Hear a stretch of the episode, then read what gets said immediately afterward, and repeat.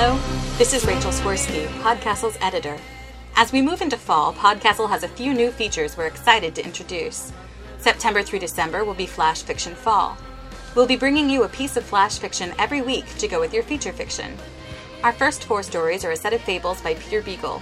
After that, we'll be bringing you work by authors such as Bruce Holland Rogers and the Nebula nominated Karina Sumner Smith, not to mention another finalist from the 2007 Escape Pod Flash Fiction Contest.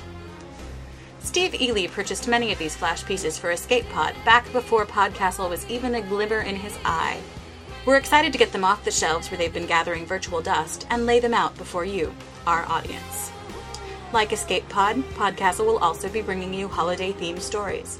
We have stories for Thanksgiving and Christmas, and a series of Halloween stories, some dark and some funny, featuring Halloween classics like Vampires and Dismembered Eyes. We'll also be celebrating Election Day with an Andy Duncan story that looks at the electoral politics in Tolkien's Lord of the Rings. But what I'm most excited about is our new feature, Podcastle Giants. Until now, Podcastle, like the other Escape Artists podcasts, has been offering stories that fit neatly into less than an hour or about the length of a morning commute.